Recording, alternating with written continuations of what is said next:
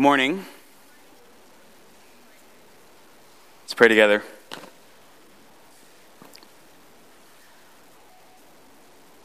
Father, we give you thanks and praise for not only saving us from the depths of our sin when we wanted nothing to do with you, but also giving us your word that we might know you better and know how to live for your glory. And so we ask now that you would speak to us through the word. Uh, grant to us hearts that are eager to receive your word and an ability to concentrate and focus on your word. Father, use this passage to conform us into the image of your Son. And give us hearts that burn within us with a desire to be like you in holiness. We ask this in Jesus' name. Amen. Please take out your Bibles and turn to Luke chapter 9.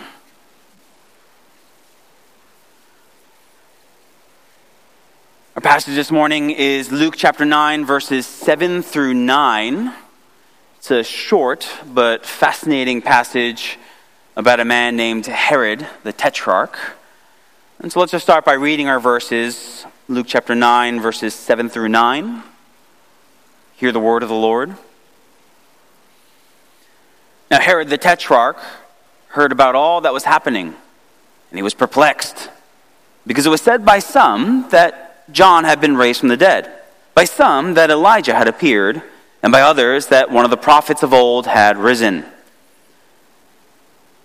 Herod said, John I beheaded. But who is this about whom I hear such things? And he sought to see him. Let's remember where we are in terms of this gospel. Jesus has, for chapters, been going around the region of Galilee, proclaiming the good news of the kingdom of God and doing all kinds of miracles, healings, and exorcisms, calming storms, raising the dead. But now he gives that authority, that power, to the twelve, the twelve apostles. And he sends them out on a short term mission trip that they too might proclaim the good news of the kingdom of God and perform miracles. Now, word is going around, and it gets to one particular guy. Now, Herod the Tetrarch heard about all that was happening. So let's just hit the pause button right there and ask ourselves who is this Herod? And the New Testament has four different characters named Herod, and they're all rulers of some sort, so it can get kind of confusing. The best known Herod, the first one who appears, uh, he is the one who started the dynasty. He is Herod the Great. If you were here this past Christmas Day, you'll remember that we studied Herod the Great in detail from Matthew chapter 2. This is the Herod, uh, best known for rebuilding Solomon's temple and of course, ordering the execution and slaughter of all the boys two years old and younger in the region of Bethlehem in this attempt to get rid of the baby Jesus. Well, that Herod, Herod the Great, that Herod is the father of our Herod here in Luke chapter 9. Our Herod here in Luke chapter 9 is sometimes referred to as Herod Antipas. And then there's two other Herods. Uh, they both come up in the book of Acts. One of them is struck dead by God and eaten by worms, and uh, the other one is the guy who questions the Apostle Paul at his trials before sending him to Caesar.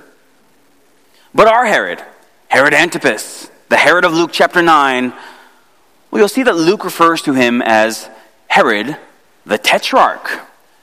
A tetrarch certainly sounds cool, like wouldn't we all love to be tetrarchs when we're growing up? But what is the tetrarch? And why is it important? Well, let's take the word apart. Tetra, right? This is a Greek prefix that means four. Like a tetrahedron is one of those 3D pyramid things with four triangles. An arc, that's a suffix that just means rule. Just think monarchy. And so let's put it together. Tetrarchy, that's rule of four.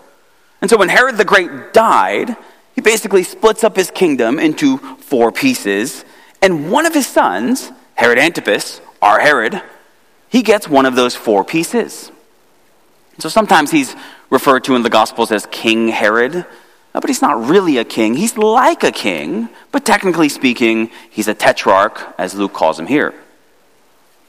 But why this is important for us, uh, the reason that this Herod is even mentioned in our New Testaments, is that the piece of the kingdom that Herod Antipas got, when it was divided into four, includes the region of Galilee, which of course is where all of Jesus' ministry in this gospel up to this point has taken place. And so, with all that's been happening in Galilee, Jesus doing amazing miracles and gathering massive crowds, of course, Herod, as tetrarch of Galilee, he's going to hear the rumblings.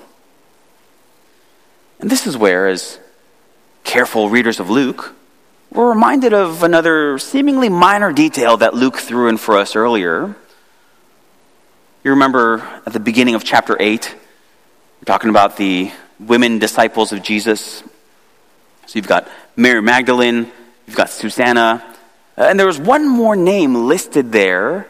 You remember Joanna, the wife of Chuza, and who could forget a name like Chuza?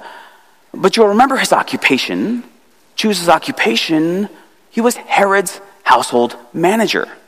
And so, surely, right, with the wife of his household manager, his steward, the guy who's in charge of his estate, with the wife of Chuza fully committed to Jesus as a disciple, surely Herod had heard about Jesus before.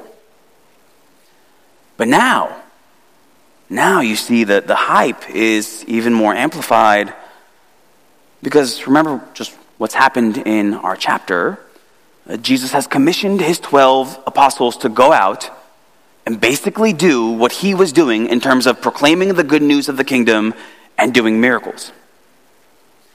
And so maybe Herod could have overlooked it.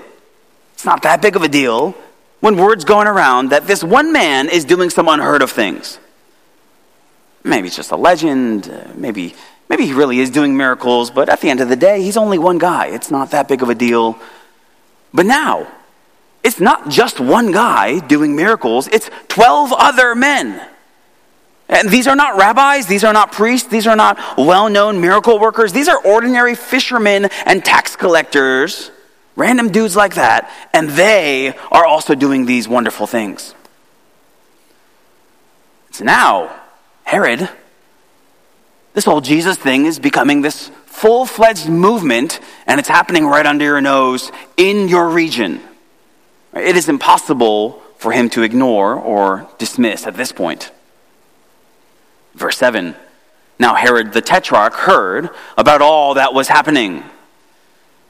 Certainly, a lot was happening. Right? Jesus and his apostles, they're beginning to, as someone would put it in the book of Acts, turn the world upside down. Right? And all of that is starting in Herod the Tetrarch's jurisdiction of Galilee. With that as our backdrop, let's look now at our text. How is Herod going to process all of this?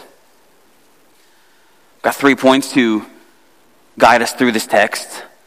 We're going to first consider Herod's confusion, and then we're going to consider Herod's conscience, and then last we'll consider Herod's conclusion, what we would call a big budget outline there.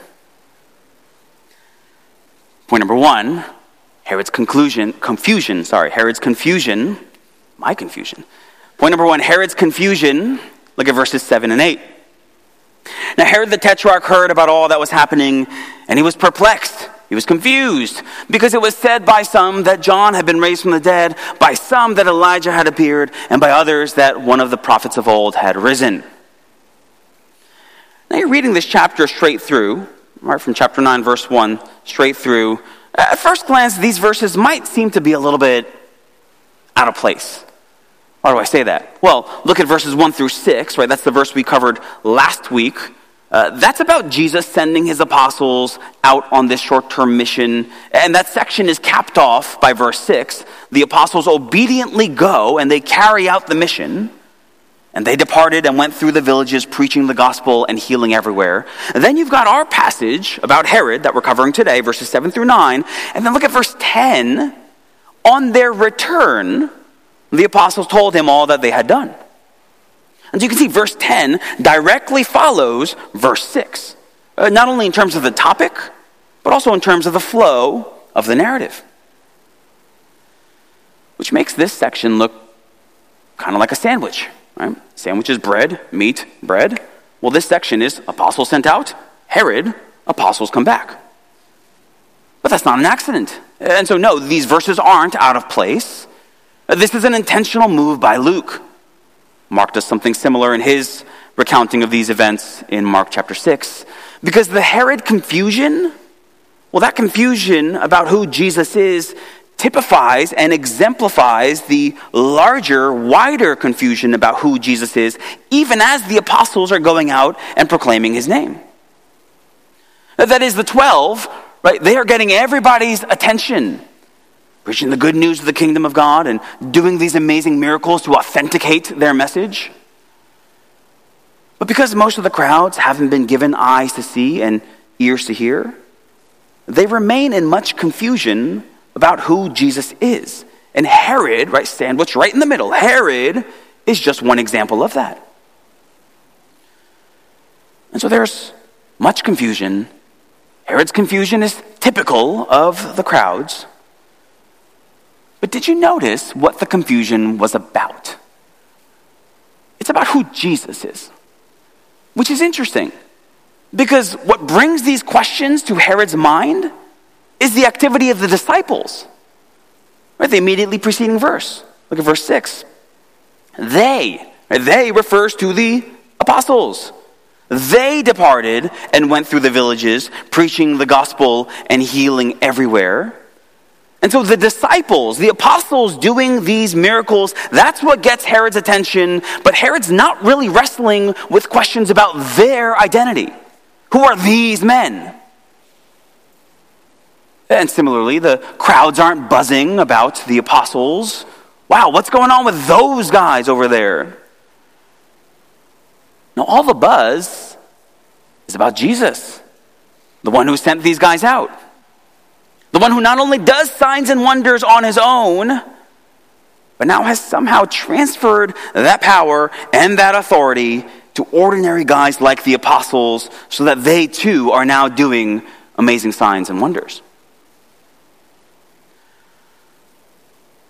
I think there's a practical takeaway there for each of us who claims to represent Jesus.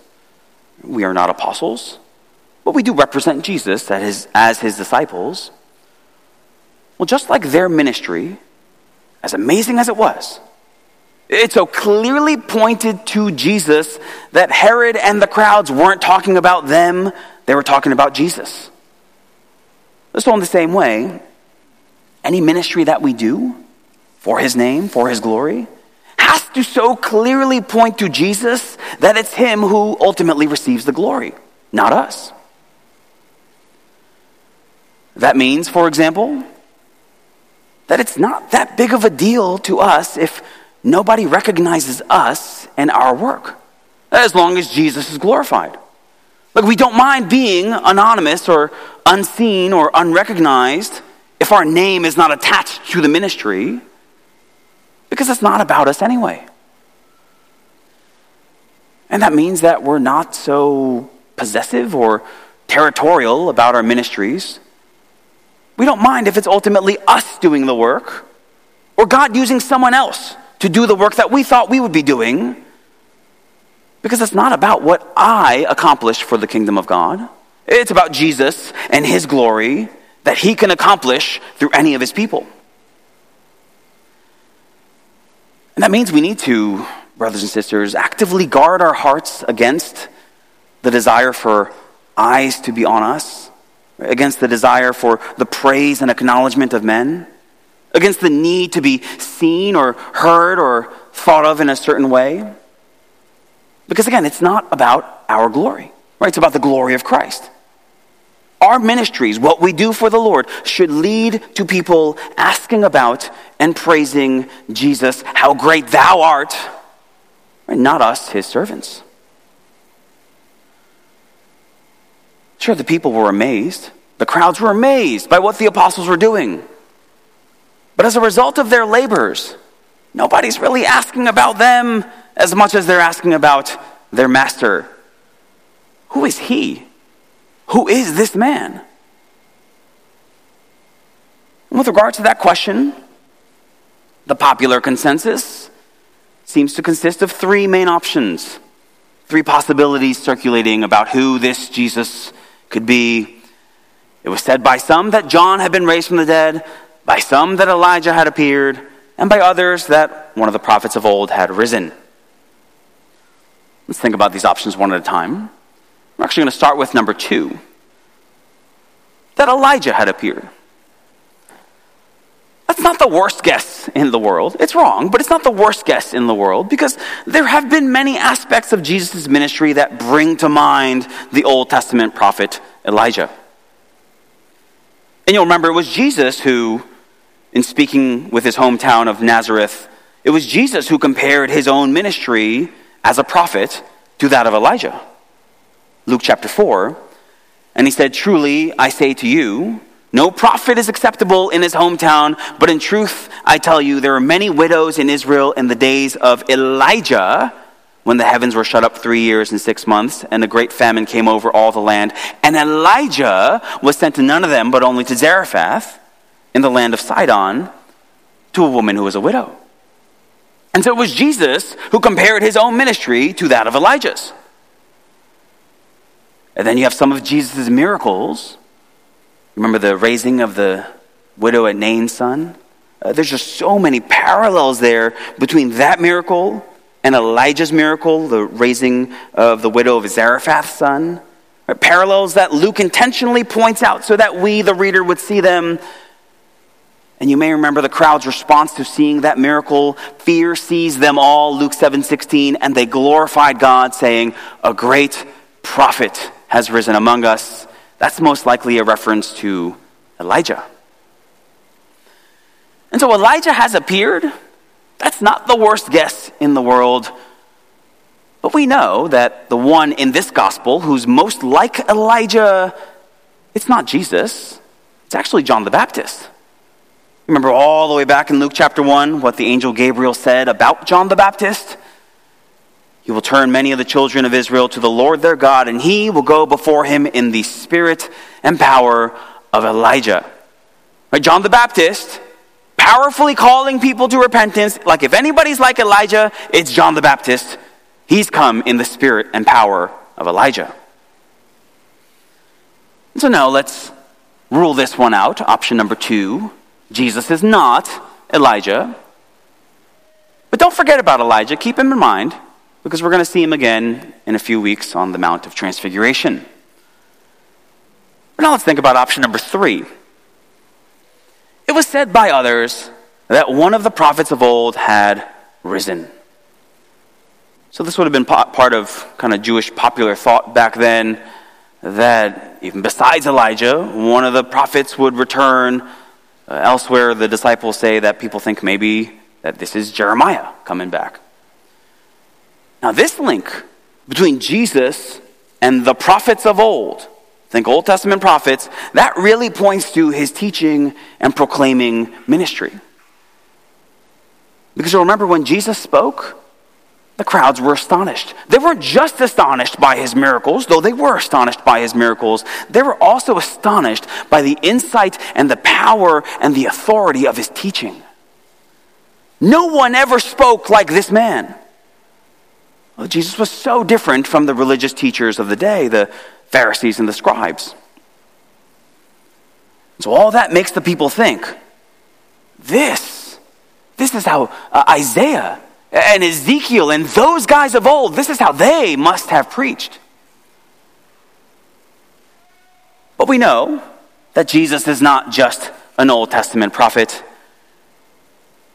Remember what Jesus said about John the Baptist? That John was more than a prophet, right? Greater than any prophet that came before him. I tell you, among those born of women, none is greater than John. So follow the, the syllogism here. if John is greater than any Old Testament prophet that came before him, and John is merely a forerunner to Jesus, well, then what does that make Jesus? Certainly not an Old Testament prophet. And so we can rule out option number three also. That brings us back to option number one John the Baptist. It was said by some that John had been raised. Now, that gives us a little new information here in this gospel Right, that John, at least at this point in time, John is dead. The last time John came up in this gospel was in chapter 7, and you'll remember there he was sending delegates from prison to Jesus, asking if Jesus was really the Messiah. Are you the one to come, or shall we look for another? But now that same John is dead, and so what happened well, verse 9, we know that Herod is taking credit for beheading him, but how exactly did that go down? Let's again hit the pause button here and fill in some gaps from the other Gospels. So, John the Baptist, remember chapter 3? Herod locks him up in prison, and the reason that Herod locks him up in prison is because John has the audacity to confront Herod on what was an unlawful marriage. Basically, Herod had taken his half brother Philip's wife, a lady named Herodias, who also happens to be the daughter of another one of his half brothers. Very complicated. And then he divorced his own wife in the process. Like, there's just sin on 20 different levels there. John confronts him on that. And so, for that, uh, he gets the prophet's reward of being thrown in prison. And that's the prison from which John sends delegates to Jesus in chapter 7. Now, while he's in prison, Herodias, right, so she's now Herod's wife, uh, she wants John put to death. But Herod actually defends John the Baptist. Look at what it says in Mark chapter 6. Herodias had a grudge against him and wanted to put him to death, but she could not. Why? For Herod feared John, knowing that he was a righteous and holy man, and he kept him safe. When he heard him, he was greatly perplexed, and yet he heard him gladly. Keep those verses in mind. One day it's Herod's birthday, and there's this big banquet, and, and all these people have gathered. And Herodias has her daughter dance for Herod, and Herod is so pleased that he says, Ask me for whatever you want. I, I will give it to you up to half of my kingdom which is basically his way of saying you can have anything you'd like.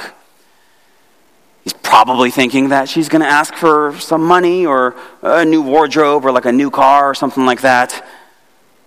But to his surprise, she asks for none of those things. Instead, at the prodding of her mother, she asks for the head of John the Baptist on a platter. But now Herod's torn. Mark tells us that he was exceedingly sorry because remember, Herod knows that John is a righteous man, a righteous and holy man. He knows that it's wrong to even imprison him. How much more wrong would it be to put him to death?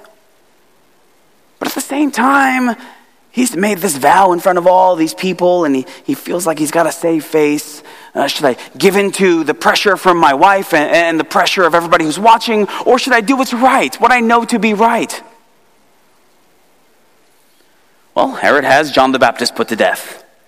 And it's this dead John the Baptist who some of the crowds apparently suspect has been raised from the dead in the form of Jesus. So that's option number one John the Baptist raised from the dead. And so, point number one Herod's confusion. Herod is perplexed. He's confused. This Jesus about whom I hear these things, is he, option number one, John the Baptist raised from the dead? Or is he, option number two, Elijah? Or is he, option number three, one of the prophets of old? Which brings us to point number two Herod's conscience. Look at the first part of verse 9. Herod said, John I beheaded. John, I beheaded. But who is this about whom I hear such things? As Herod considers the three popular opinions, Well, he knows that for him, there is something very unique about option number one. Because option number one is the man that he himself killed. John, I beheaded. Matthew fills in the picture even more clearly for us. Herod is convinced. He's convinced that option number one must be true, that Jesus must be John raised from the dead. Look at Matthew 14, verses 1 and 2. At that time, Herod the Tetrarch heard about the fame of Jesus, and he said to his servants, This is John the Baptist. He has been raised from the dead. That is why these miraculous powers are at work in him. But here's the thing Herod seems thoroughly convinced of this opinion, of this option. But of the three options that we've considered, like they're all wrong. But of the three options that we've considered, this is the one that makes the least sense. Two reasons why I say that. First, it doesn't make sense because look at what Herod says there. He says, Jesus is John the Baptist. That is why these miraculous works are at power, or, sorry, miraculous powers are at work within him. But that doesn't make any sense because John the Baptist didn't do miracles. John chapter 10, verses 40 and 41, he went away again across the Jordan to the place where John, John the Baptist, had been baptizing at first, and there he remained. And many came to him, and here's what the people said John did no sign. John didn't do miracles. John didn't do signs. And so, why? Why would Herod think that Jesus was John? Because Jesus is doing miracles. That makes no sense. Second, it doesn't make sense because Jesus and John were contemporaries and they were born six months apart. And you'll remember it was John who baptized Jesus. Maybe they looked alike. Maybe they both spoke about similar topics like repentance and salvation. But how could they possibly be the same person if they were on several occasions in the same place at the same time? Apparently, some people think that Hector and Carlos look alike. I don't see it at all. But listen, we've all mixed people up before, and so I, I am not judging anybody on that. But apparently, one Sunday, someone went up to Carlos after service and told him, Great job leading music today, while Hector was right in front of them on the stage, still playing. How could they possibly be the same person if they were both in the same place at the same time? In the same way, John baptized Jesus. John cannot be Jesus. So, rationally, Logically, this option makes no sense. But for Herod, well, there's something stronger than rationality and logic at play here his troubled conscience. Mark 6:16. 6, but when Herod heard of it, he said, "John, whom I beheaded, has been raised." John, whom I beheaded. He knows that what he did in giving into his wife's evil plan, what he did in executing a righteous man, what he did in killing a true prophet of God, he knows that what he did was wicked. And so, even as he tries to look past his sin and forget about the evil that he's done, well, his soul is haunted and troubled by guilt. His conscience testifies against him, accuses him, John, whom I beheaded. Conscience, biblically, it's a God given common grace that every person, believer or unbeliever, has within them. Our conscience bears witness to the law of God that's written on our hearts. It's why, generally speaking, we feel bad for doing the wrong thing, or at least we should. For Christians, of course, we want to align our consciences with the Word of God, where we want to subject our consciences to what God says is right and wrong. But even for unbelievers who don't care at all for the Word of God, unbelievers like Herod, well, your conscience can be a strong witness against you when you know that you have done something that is wrong. For example, killing a prophet of God. And consciences can become defiled. Consciences can become seared, as the New Testament talks about elsewhere. But even with what I'm sure was a defiled and seared conscience, considering all the evil that he had done, here, Herod's conscience doesn't let him forget the prophet that he beheaded. His conscience bothers him enough that even though it makes no logical sense at all, John did no sign. John baptized Jesus. It makes no sense. But just the mere resemblance is more than enough to trouble his soul for the evil that he had done. It's what Edgar Allan Poe famously captured in The Telltale Heart. Right? That over acuteness of the senses and the beating of the heart of the dead man under the planks. Well, for Herod, it's the detached head of the prophet. John I beheaded. It's that detached head that his conscience presents to him as evidence of his evil. Point number two Herod's conscience. Brings us now to point number three Herod's conclusion.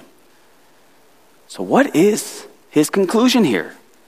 He's got these three options. He's confused. His conscience, what he himself did to John the Baptist, troubles him enough that he can't get John out of his mind. Uh, J- Jesus must be John risen from the dead. So, Herod, what are you going to do about all that? What is your conclusion? The end of verse 9 tells us, and he sought to see him. He sought to see him. Now we have to admit, that's a bit open ended. Look at this point in the gospel, we're not entirely sure how to interpret that, how to read that. Is he genuinely broken by his sin? A guilty conscience never saved anybody. But perhaps in his guilty conscience, he's now going to Jesus and so he sought to see him. We're told the same thing about Zacchaeus later in the gospel. He was seeking to see who Jesus was. And we know that Jesus found him and he was saved. And so, is Herod, in his guilt, in his brokenness, is he being drawn to true repentance and faith and salvation like Zacchaeus later would be? Or is this seeking to see Jesus kind of like his interest in John the Baptist? You'll remember what we read earlier. Herod heard John gladly. He was glad to hear John the Baptist. He knew that John was a righteous and holy man. But obviously, that produced no fruit in him at all, as evidenced by the fact that he killed him. So is Herod's interest in Jesus like his interest in John? Only at this very superficial level, wanting to hear him, but at the same time clutching onto his life of sin. Just from reading verse 9, and he sought to see him, we would never know the difference. But thankfully, we're not really left guessing because this isn't the last time we hear from Herod in this gospel. He makes two more appearances the first one is in chapter 13, and look at what it says there about Herod in verse 31. At that very hour, some Pharisees came and said to him, Get away from here, for Herod wants to kill you. Gives us a little bit of insight on his motives here in chapter 9. When he sought to see him, because at least by chapter 13, he wants to see Jesus to kill Jesus, just like he killed John. Maybe if he still thinks that Jesus is John back from the dead, he wants to kill John again. But then there's this second appearance, his last appearance in the gospel, and this one is very telling. It's all the way at the end of the book in chapter 23. Luke 23, verses 6 and following. Jesus is on trial here. When Pilate heard this, he asked whether the man was the Galilean, and we know why that's significant. When he learned that he belonged to Herod's jurisdiction, remember the tetrarchy, he sent him over to Herod, who was himself in Jerusalem at that time. When Herod saw Jesus, he'd been seeking to see Jesus. Now he saw Jesus. He was very glad, for he had long desired to see him because he had heard about him, and he was hoping to see some sign done by him. For he had long desired to see him. That ties directly back to our verse in chapter 9, and he sought to see him. But you see in chapter 23, his desire to see Jesus has nothing to do with genuine repentance, brokenness over sin, seeking a Savior, desiring to submit to his rule. No, his desire is just to see Jesus do some cool tricks. He was hoping to see some sign done by him. Continuing in verse 9, so he questioned Jesus at some length, but he made no answer.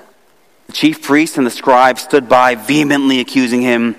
And Herod, with his soldiers, treated him with contempt and mocked him. Then, arraying him in splendid clothing, he sent him back to Pilate.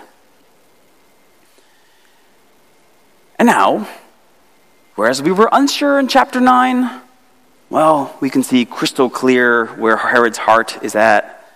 He mocks, he abuses, he ridicules Jesus, and then he sends him off to his death. Herod's question here in chapter 9 Who is this? Who is this about whom I hear such things? That is the dominant question of this gospel. It's the question that literally everybody has been asking. Luke chapter 5, right? It's the scribes and the Pharisees. The scribes and the Pharisees began to question, saying, Who is this?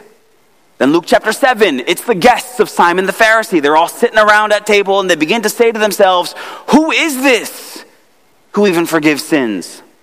Then in chapter 8, it's the disciples' turn. Who is this? that he commands even winds and water, and they obey him. And here it's Herod, Herod the Tetrarch, asking the same question Who is this? So maybe the biggest takeaway here is that simply asking the question, Who is this? is simply inquiring about Jesus, being curious about Jesus, learning about Jesus well, that ultimately can amount to very, very little. Because Herod did exactly that. He asked the right question Who is this?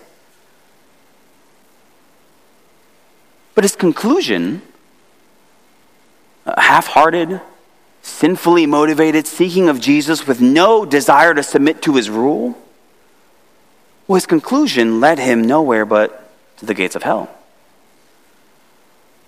Point number three Herod's conclusion. And so, friends, as we think about this short narrative here in Luke chapter 9, we ought to let Herod's story serve us as a stern warning. Herod is one who was boldly confronted on his sin, one who has the light of righteousness shined into his life by none other than John the Baptist. And Herod is one who, on multiple occasions, remember, John is his prisoner. He went to listen to John and he heard him gladly. He's listening to good preaching. And Herod is one who, even after he commits this atrocious murder by beheading John, he's got enough of a conscience that it provokes within him thoughts of John when word of Jesus was going about. And Herod is one who, after all of that, eventually does get the face to face meeting with Jesus that he sought. And yet, in spite of all of that, all of those privileges, there's no repentance, there's no change, there's no crying out for God's mercy. There's maybe no clearer example of how conscience alone, of feeling bad for something that you've done, feeling guilty for your sin, being reminded of the awful things that you've done, perhaps even being somewhat remorseful over the things that you've com- done and committed. Well, conscience alone has no power to save. Our consciences can do an awfully good job of pointing fingers at us, accusing us, and heaping guilt upon us. But in terms of removing that guilt, paying for that sin, freeing us from those accusations, we are absolutely powerless in our own strength. Now, for that, we need Jesus the only one who can cleanse our consciences, the only one who can remove not only the guilt of sin, but the entire record of sin itself. That's what Jesus came to do. He came to seek and save the lost. So maybe today you're sitting here and you know that you are not a Christian. It's your conscience that God given gift of conscience within you, even right now, it's heavy within you. Because you know that you have sinned against the holy God. You know that in spite of all the things that you've tried to do to clear your conscience, to clean it, to make yourself feel better about your sin, at the end of the day, those efforts amount to nothing. Like you know you're guilty. You know you're headed for an eternity in hell You're going to be punished for the sins that you've committed against the holy God. And so your conscience is, even right now, testifying to that truth. But the good news of the Bible, the good news of the gospel, is that your conscience can be made clean. And not just in a subjective sense, like you don't have to feel guilty about what you've done, you don't have to feel guilty before God. But even more importantly, in an objective sense, because Jesus died for sinners like you and me. On the cross, he takes all the sins of his people. He suffers the wrath of God that those sins deserve in our place. And in exchange, he gives us his perfect righteous record. So that all of those sins that weigh so heavily on our consciences, even right now, well, they can be paid for they can be cast into the depths of the sea, and that salvation can be yours even today. If you cry out for Jesus to save you.